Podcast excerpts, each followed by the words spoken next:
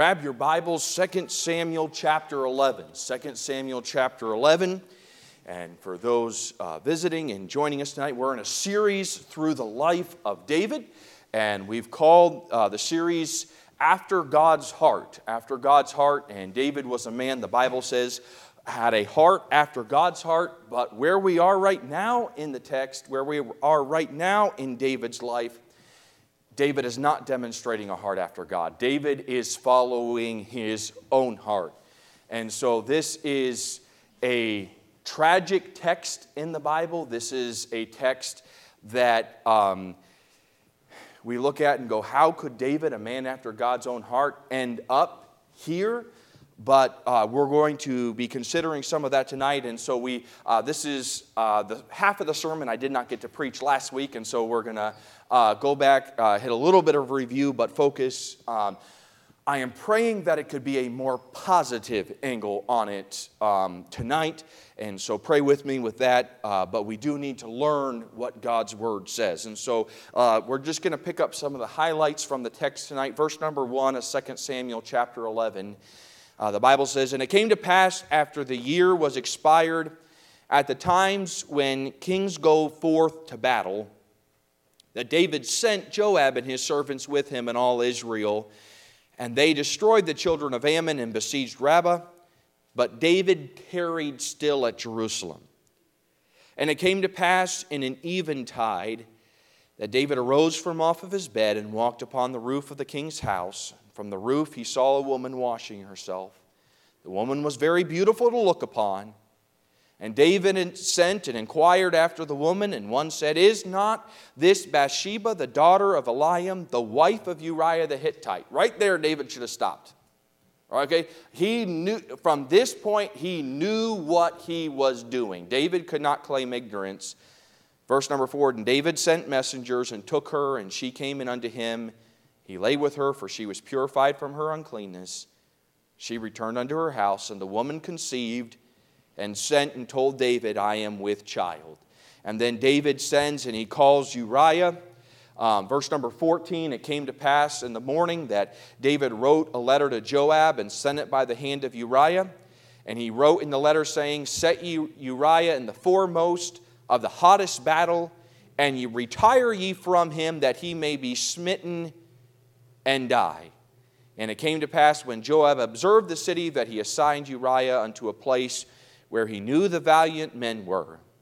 And the men of the city went out and fought with Joab, and there fell some of the people of the servants of David, and Uriah the Hittite died also." Verse number 25, the message comes to David, "Uriah is dead. Then David said unto the messenger, 'Thus shalt thou say unto Joab, Let not this thing displease thee, for the sword devoureth one as another, as well as another. Make thy battle more strong against the city, and overthrow it, and encourage thou him.' And when the wife of Uriah heard that Uriah her husband was dead, she mourned for her husband. And when the morning was past, David sent and fetched her to his house, and she became his wife. She bare him a son. But the thing that David had done displeased the Lord." God knew what was going on, and God was not pleased. God was going to deal. And next week we're going to get into chapter number 12, and we're going to see, and really through the rest of David's life, we're going to have God dealing with this and the consequences of sin. And so let's pray and just ask the Lord's help. Dear Heavenly Father, we come before you, and Lord, you've put every event, every word of the Bible is inspired because you want to speak to us. And I pray, Lord, that your word would speak to us tonight, Lord, that your presence would bring conviction, would bring encouragement, would bring challenge everywhere that it is needed. And I pray that, Lord, you would help us to see you, to take the warnings that are in your word. In Jesus' name we pray. Amen. I grew up in New York City, and so I constantly heard about all the crazy drivers, okay? And I grew up, and I want to say from growing up in New York City, the crazy drivers are the ones that come over from New Jersey. That's just my... If you've driven in New York City and you've been cut off, Don't get me started. I'm going to get in the flesh before we get in. Anyways. And so one of the things they want to recommend that especially a new driver should do is to take a defensive driving course, right? To be able to learn to perceive what is going on in front of him. It's one thing to learn how to drive a car. Okay, I can keep it at the right speed. I know how to keep it within the lanes. It's a whole different thing to learn how to drive the car in response to what other people are doing on the road, in response to the other situations that are going on the road. Sometimes it's just hard enough to keep the car on the road. And then there's different inclement weather, and there's different things, or like tonight where it's raining and it's windy and it's dark, and there's other people who have their high beams on, and right? And so sometimes taking a defensive driving course or talking to someone who knows how to drive and getting some pointers can help you avoid a situation before you get there, can help you know what to do to stay out of an accident, to be able to navigate the traps, to navigate the difficulties of driving safely.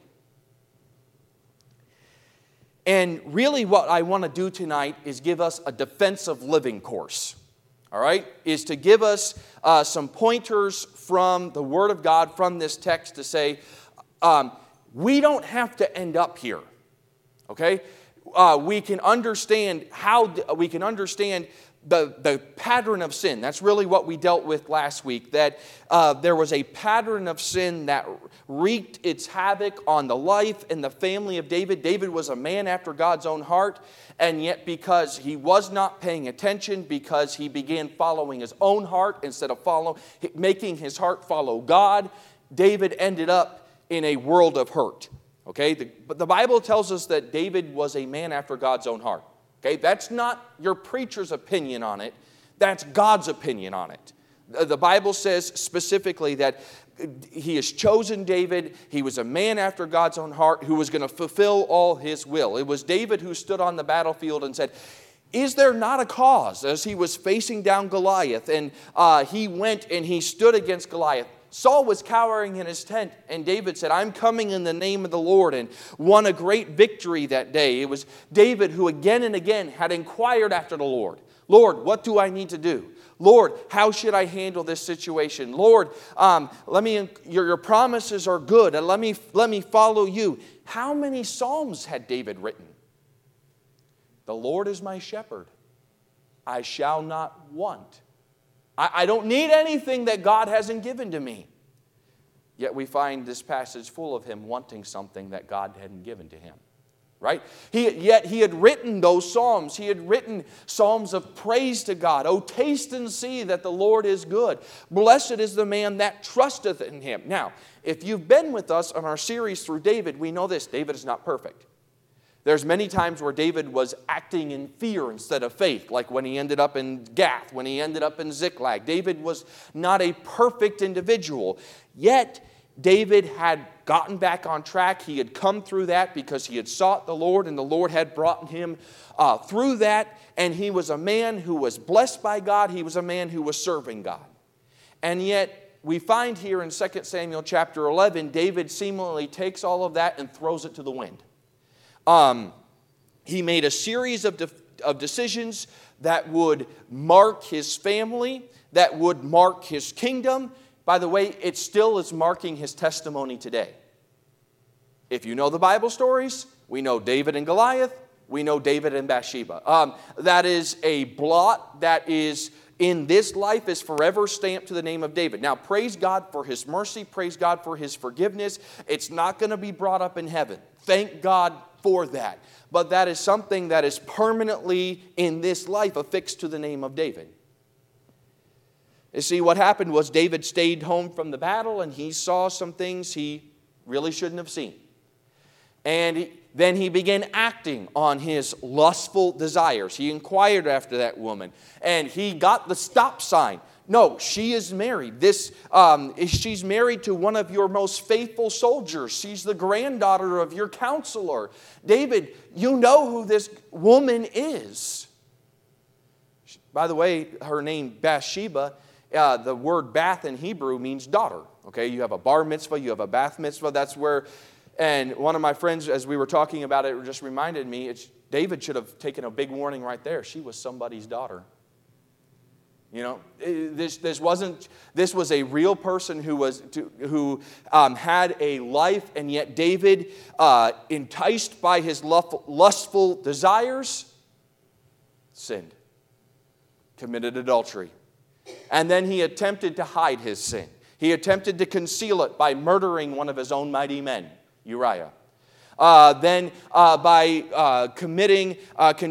to cover it up, and then marrying Bathsheba to pretend everything was good and everything was clean, but the thing displeased the Lord. What Saul's spear could not do, what Goliath's sword could not do, what waiting long years in a cave could not do, David did in a single night. The giant killer fell. But it was David's own doing. Saul couldn't get David. The Philistines couldn't get David. But David got David. He followed. He was a mere man, and the pattern of sin worked its ruin. By the way, the pattern of sin is still working today. Here's what it is. James chapter 1 tells us that let no man say when he is tempted, I am tempted of God. God cannot be tempted with evil, neither tempteth he any man. But every man is tempted when he is drawn away of his own lust and enticed. Then when lust hath conceived, it bringeth forth sin. Sin, when it is finished, bringeth forth death. Do not err, my beloved brethren. Okay, I'm going to break it down. Here's the pattern of sin. There's temptation. By the way, temptation is not sin. There's temptation everywhere we go. But continuing to partake in that temptation, continuing to dwell on that temptation is lust.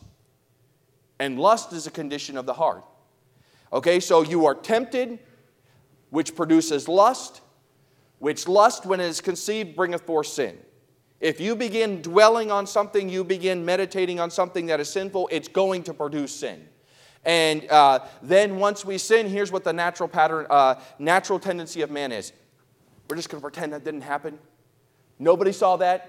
You go from Eve and Adam covering their sin with the fig leaves to David just Achan taking the sin. We're going to get to that on Sunday nights in Jericho. He stole from the city of Jericho and he took it into his tent and he covered it up. And it brought destruction on his whole family. David made choice after choice that displeased God, that dishonored God, the God he loved, because he followed his heart instead of his heart following God. He went down the pattern of sin, and even though David was a great man, a man after God's own heart, because he got on that path, it worked the same way that it's going to work in every person's life. Whether you're a pastor, whether you're newly saved, whether you're newly walking with God, the pattern of sin will accomplish its work if we begin down that path. You're not going to cheat it. It's a law of nature. It's a law of God. That if we go down that path, it is going to bring death. It is going to bring destruction. The pattern of sin is repeated again and again in our own lives, in the lives of those we love, in the lives of those we know, and we can look around and see, yep, there it happened again. But this story is not recorded because there is no hope. Okay? The story is not pointed so we could say, man, David really messed up. The story is recorded for us for our learning, to teach us how to not make the same mistakes, to be able to look at what is going on and say, wait a second, something is coming. I need to avoid that. That is a potential hazard. That is a potential problem.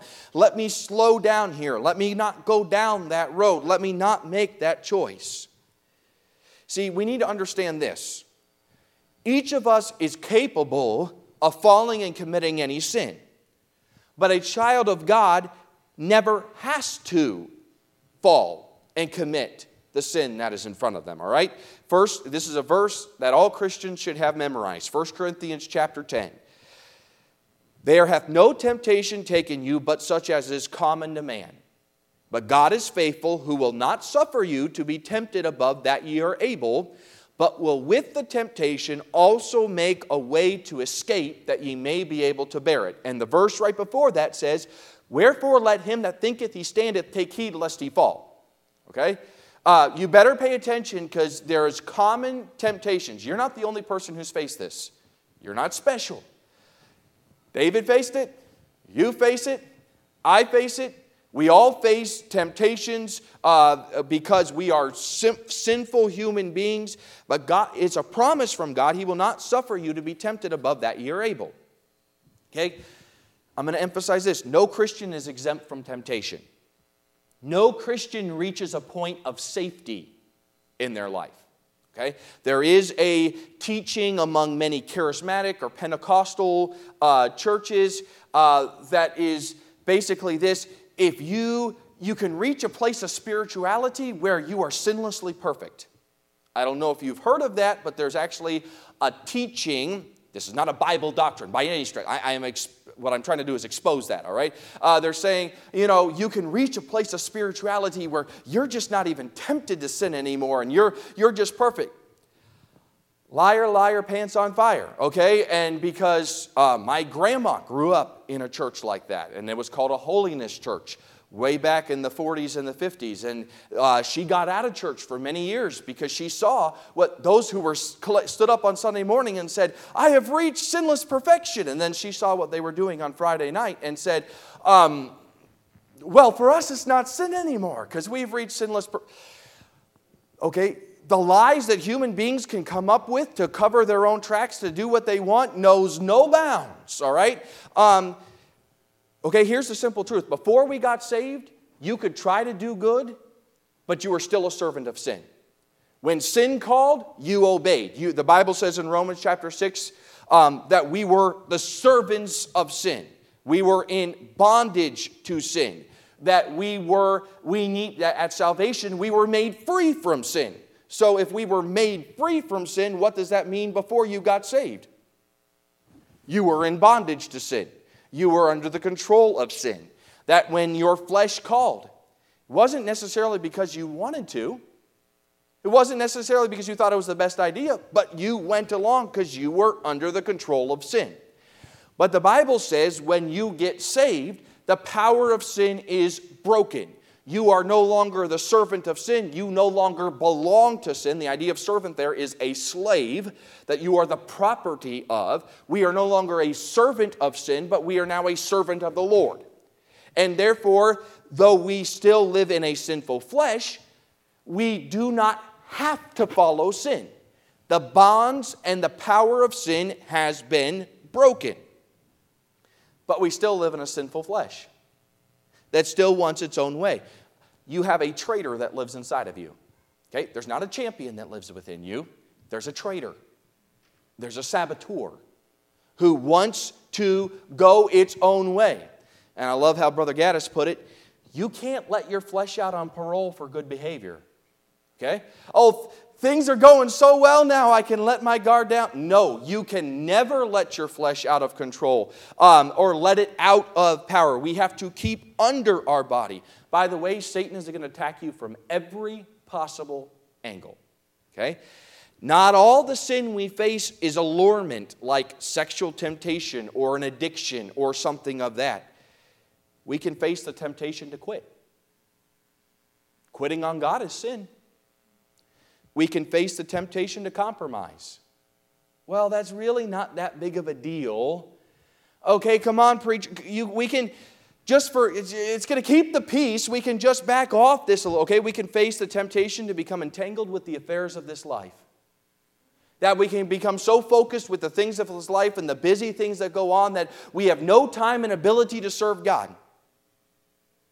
That's okay, our life is to be completely dedicated to God. We can be tempted to hold back what belongs to God.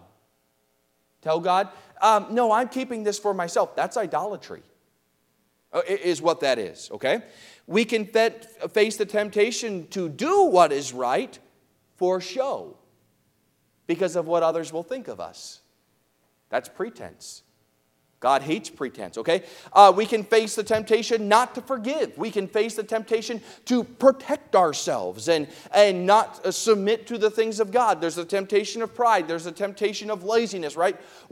Everything we do, though there's the big sins. No, everything is sin to God. That is breaking God's law. There's not big sins and little sins. There are sins that have greater consequences, okay?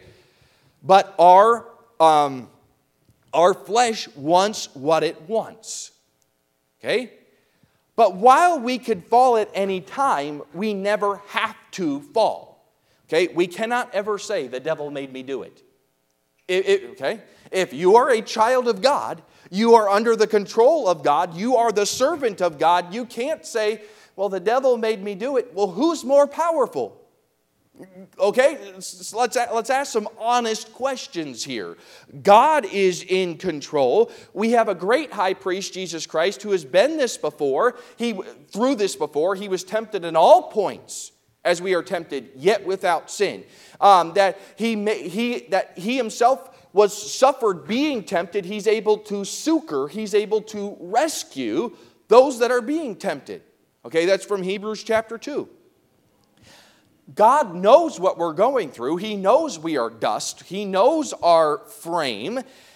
And He's promised us where it says He's been tempted in all points, like as we are, yet without sin. The very next verse says, let us therefore come boldly unto the throne of grace that we may obtain mercy and find grace to help in time of need. Here's what God has promised. That when you are tempted, I understand what you're going through, and if you'll come to me, the mercy, the grace, the wisdom, everything, the strength, everything that you need is found in me. We're facing overwhelming circumstances, but God has promised He never allows too much. Okay? It's just too much. No, it's not. He said He will. What did the verse there say? I'm going to need to go back and read it because it's slipping my house. Okay, He will not suffer us to be tempted above that we are able. He will not suffer us to be tempted above that we are able. There. Okay. Now we can bring temptations into our own life, but God has promised He will not suffer us to be tempted above that we are able. He has given us the Holy Spirit, the Word of God, to give us illumination, to protect us from our own heart. Sin is always a choice. It's always a choice. And praise God, we do not have to fail. That's why the Bible says, let not sin therefore reign in your mortal bodies, that ye should obey the lust thereof. When we let sin in our life, then the natural pattern of sin is going to follow. If there's lust in our life, it's going to produce sin. If we begin desiring things that God has not given us, it's going to produce sin. So don't let it be there. We need to remove it, okay?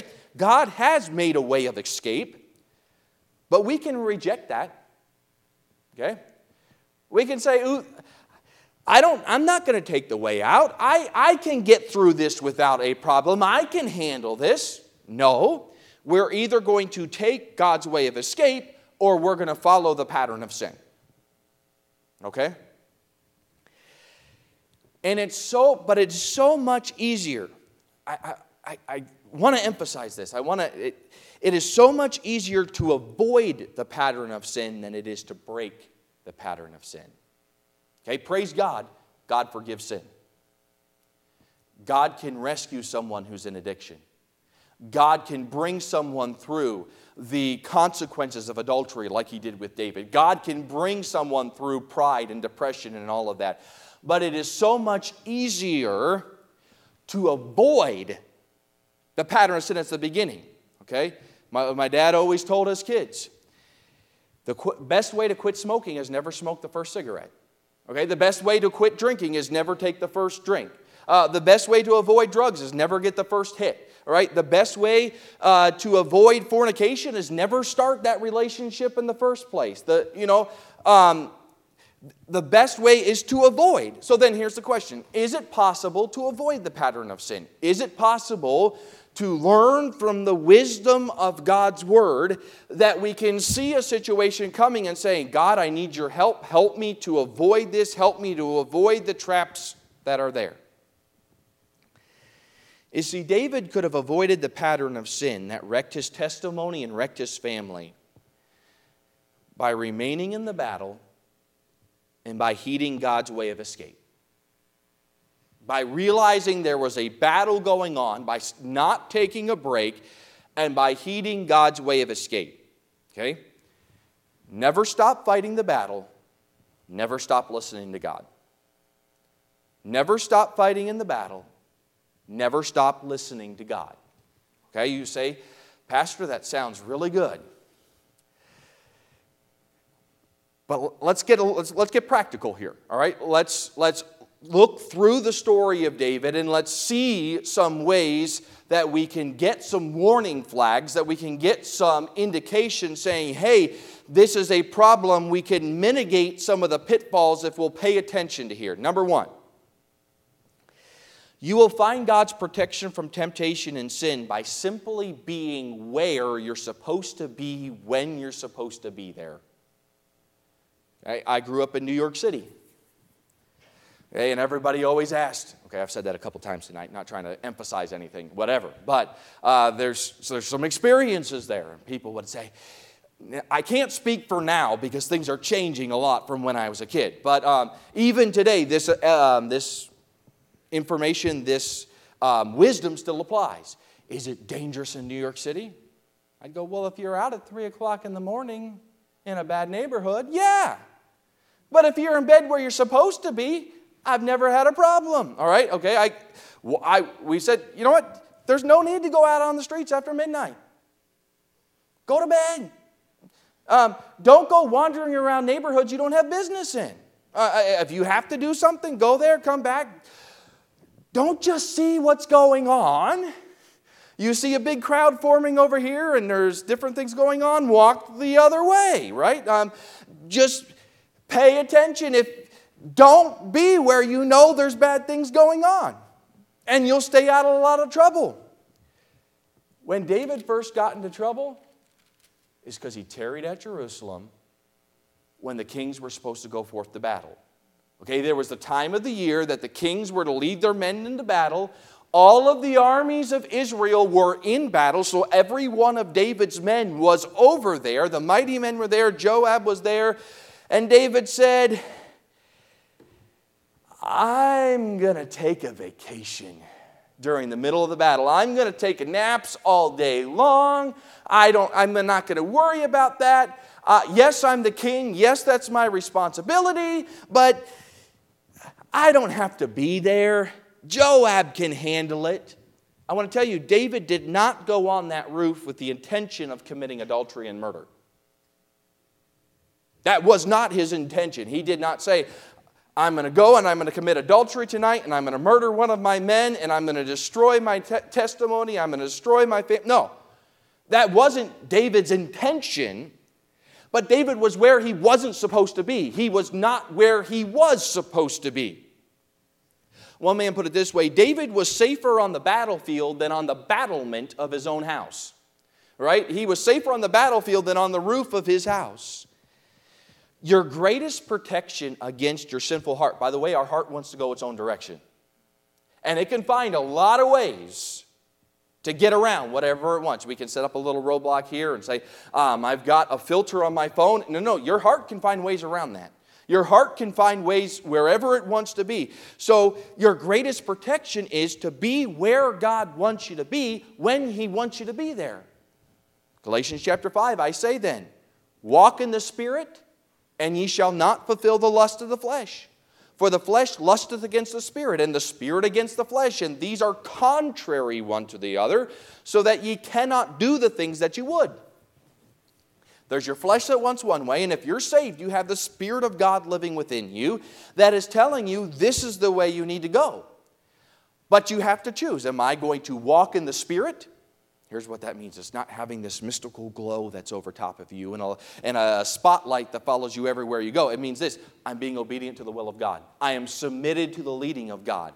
That God is able to speak and I am listening. David wasn't listening. David wasn't walking in the Spirit here. He was walking in the flesh. But when we're where we need to be spiritually, when our heart is attuned to the things of God, you're going to either you're going to follow God. You can't be, Lord, I'm walking with you. Lord, I love you. Lord, I'm being obedient to you and being disobedient to God at the same time. It's not possible. When we're walking in the Spirit, when we're submitted to the Spirit, you're not going to sin. If you're saying, I'm submitted to the Spirit while you're disobeying God, you're submitted to a spirit, but you're not submitted to the Spirit. Everybody see the difference? Okay? When you're submitted to the Holy Spirit of God, you're going to be obedient to His Word. Okay? That's why we make a big emphasis on reading your Bible, on being under the preaching of God's Word. Jude would write to his to the churches. He would say, "Keep yourselves in the love of God." What he's saying is, stay in love with God.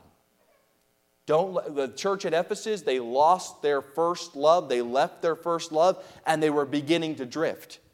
When you stop loving God, you're not going to be where you need to be spiritually. You could be in the right place physically and not be in the right place spiritually. You could show up to... I'm not condemning anyone. I'm just giving us a warning tonight. You could show up to church every service and your heart still not be in the right place. Anytime I've counseled someone, anytime I've struggled myself, anytime I've talked with someone else, and there is a struggle going on, I can tell you there is a lack of personal spiritual development.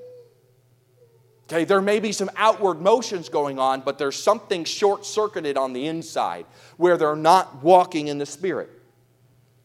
Just fulfill and be diligent in your God-given responsibilities, and you're going to stay out of a lot of trouble. Okay? If you're seeking God, if you're serving God at work, at the workplace, you're saying, I'm not serving men for eye service, but I'm doing this unto the Lord. That's going to keep you out of a lot of trouble. If you're serving your family, if you're serving church, you don't have a lot of time left, right? It's going to keep you pretty busy. And if you stay busy, you can stay out of a lot of trouble, okay? So be where you need to be. But it's also true that so much danger and so much trouble can be avoided if we just avoid the places of danger. Okay, that's why the proverb said Solomon, who was eventually the son of David and Bathsheba, who would have known something about that, told his son about the path. He said, "Enter not into the path of the wicked. Go not in the way of evil men. Avoid it. Pass not by it. Turn away from it." And pass away. Something that God has called sin, we don't need more information about.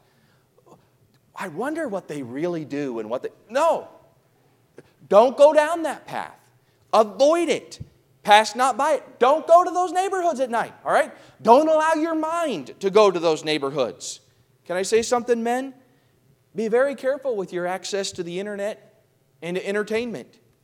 Don't just spend time surfing the web and scrolling through social media or the TV channels. There's so much garbage and so much immorality and fornication and temptation that is there. Be where you need to be and get out. Don't just spend time. It's a place of danger. Have accountability. I don't know how many men have gotten into serious trouble and destroyed their families, destroyed churches, pastors who've ended up in prison because of child pornography. And it started with one look. Well, it's not that big of a deal. Make excuses for it. I'm not doing anything illegal yet. Hey, avoid places of danger. Don't be there. Okay, be careful with your friendships. Okay, all of us, be careful who you get close to. Be careful with your idle time. If you're attracted to someone who's lost or someone is attracted to you who does not know the Lord, don't just be waiting around the office wondering if they're there. Well, I wonder if they're here. No. Avoid it. Pass not by it. Shut the thing down. Okay? Don't be around just to see what happens. David went on the roof just to see what was around. Okay? There's a lot of danger you can avoid if you're just where you're supposed to be and you're not where you're not supposed to be. Okay? Be careful with tuning into radio preachers and TV preachers. Okay, there are some good ones. I preached on the radio for a couple years, all right? So I'm not against all radio preachers, all right? But I believe Brother Travis is on the radio every once in a while preaching the gospel as well. And so there are some good ones, but be very careful. There is a lot of false doctrine. There's a lot of snake oil salesmen. There's a lot of people who want to seduce you. Don't spend time arguing with the Jehovah's Witnesses. You're not going to convince them on your doorstep. And don't give place to that. The Bible says don't give place to the devil. That's why we're to pray, lead us not into temptation. Lord, keep me where I need to be so I'm not needlessly exposed to temptations that don't need to be there. Okay? Our heart naturally desires sin. So the first warning flag, okay, the first help to staying out of what David got involved in is say, just be where you need to be and don't be where you don't need to be. Just follow the Lord, okay? Number two, you're going to find God's protection and help by always staying on your guard against the devil and against your flesh, okay? Never forget you have a present enemy, all right? When David went on the rooftop, he forgot he had an enemy. He was saying, I'm good, I'm strong, right? He was just going about his business. He was not taking heed to himself. He was not aware of his surroundings. By the way, when David was in places of trial and places of struggle, when David was in the cave, when David was running from Saul, where was David? He was on his knees. He was seeking and he was praising and he was calling out to God. He was completely dependent upon God. But here, David is in a place of security. Well, I'm safe here. There's no big problem here. There's no real struggle here. Okay, what you often think is the worst situation going on in your life may just be God's protection from your own heart. Okay, how many remember Paul? 2 Corinthians chapter 12. I'm going to try to move quickly tonight, but he talked about the thorn in the flesh. And he besought the Lord thrice that the Lord would remove it from him. It was a messenger of Satan that buffeted him. Okay, you say, I'm not used. Okay, it was literally beating him black and blue. He was in a struggle that was just oppressing him, that was just wearing him out. And if you've ever gotten a thorn in the flesh, okay? We're not just talking about getting one of the little bramble branches. We're talking about something that hurts, something that is incredibly painful, something that stops everything in your life. And he said, eventually he said, verse number 9 of 2 Corinthians chapter 12, he said unto me, my grace is sufficient for thee, for my strength is made perfect in weakness. Most gladly, therefore, will I rather glory in my infirmities, in my weaknesses, and in my troubles, that the power of Christ may rest on me. Sometimes God sends things, Lord, please take this. And yet that's the very thing that God is using to protect us from ourselves, because it's keeping us dependent upon God. Don't forget that we have an enemy. Okay? Be sober, be vigilant, because your adversary, the devil, as a roaring lion, walketh about seeking whom he may devour. Satan's goal for your life is to devour it, to destroy it, to devour your family, to devour this church, to devour your testimony. And he doesn't care what gets in the way. That's his goal. And if Satan can't devour you, he's going to use discouragement. He's going to use distractions. He is going to use disillusionments to get your focus off where it needs to be, to get a foothold in your life. The enemy is just waiting for you to relax your guard. Okay. I've reached the point where I can't be tempted anymore. Please, can I give you a warning? No. Our flesh, we can't let our flesh out on parole. Well, we've been behaving really good. No. Our flesh wants that. And we're either going to avoid the pattern of sin or we're going to suffer the consequences of the pattern of sin. But that we also have this tendency. This is part of that. We treat the enemy like it's not that bad. Like it's not that big of a deal. Like I can handle it. Come on, preacher. Get off my case. A little bit of social drinking isn't that big of a deal. A little bit of, I know he's not saved. I know she's not saved. I know I'm married, but there's nothing going to happen here. It's not that big of a deal. I can handle this. How many have ever heard the name Timothy Treadwell? I'm not expecting everyone to remember it, to know it, but you could look it up online afterwards if you want to, but he was an interesting character. He spent 13 years camping with wild bears in Alaska. He would talk to them. He would videotape himself playing with them and even touching them. And he would camp there with them. He would call the grizzly bears of Alaska my friends. Look at my friends, and I can camp with them, and we're good. And I can handle them. They understand me. I understand them. That worked out real well. On October 5th, 2003, he brought his girlfriend with him that time. They were both mauled to death by bears that he called his friends, that he had given names to. Don't forget that there's an enemy out to destroy your life. The battle is always present. Okay? Never stop fighting the battle. Number two, never stop listening to God.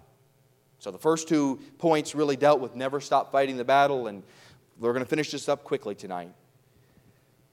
Lastly, you can find God's protection from letting sin take hold in your life by remembering you can't conceal anything from God. David got into a dangerous place where he thought he could cover it up and no one would be the wiser, and he stopped listening to God. God put some stop signs up to David. David, she's the wife of Uriah. Uriah didn't participate in David's plan twice, right? There's 3 stop signs right there that David could have said, what am I doing? Let me start listening to God again. Where have I gotten? Can I tell you, the eyes of the Lord are in every place beholding the evil and the good. You cannot escape. There is no wisdom, nor counsel, nor understanding against the Lord.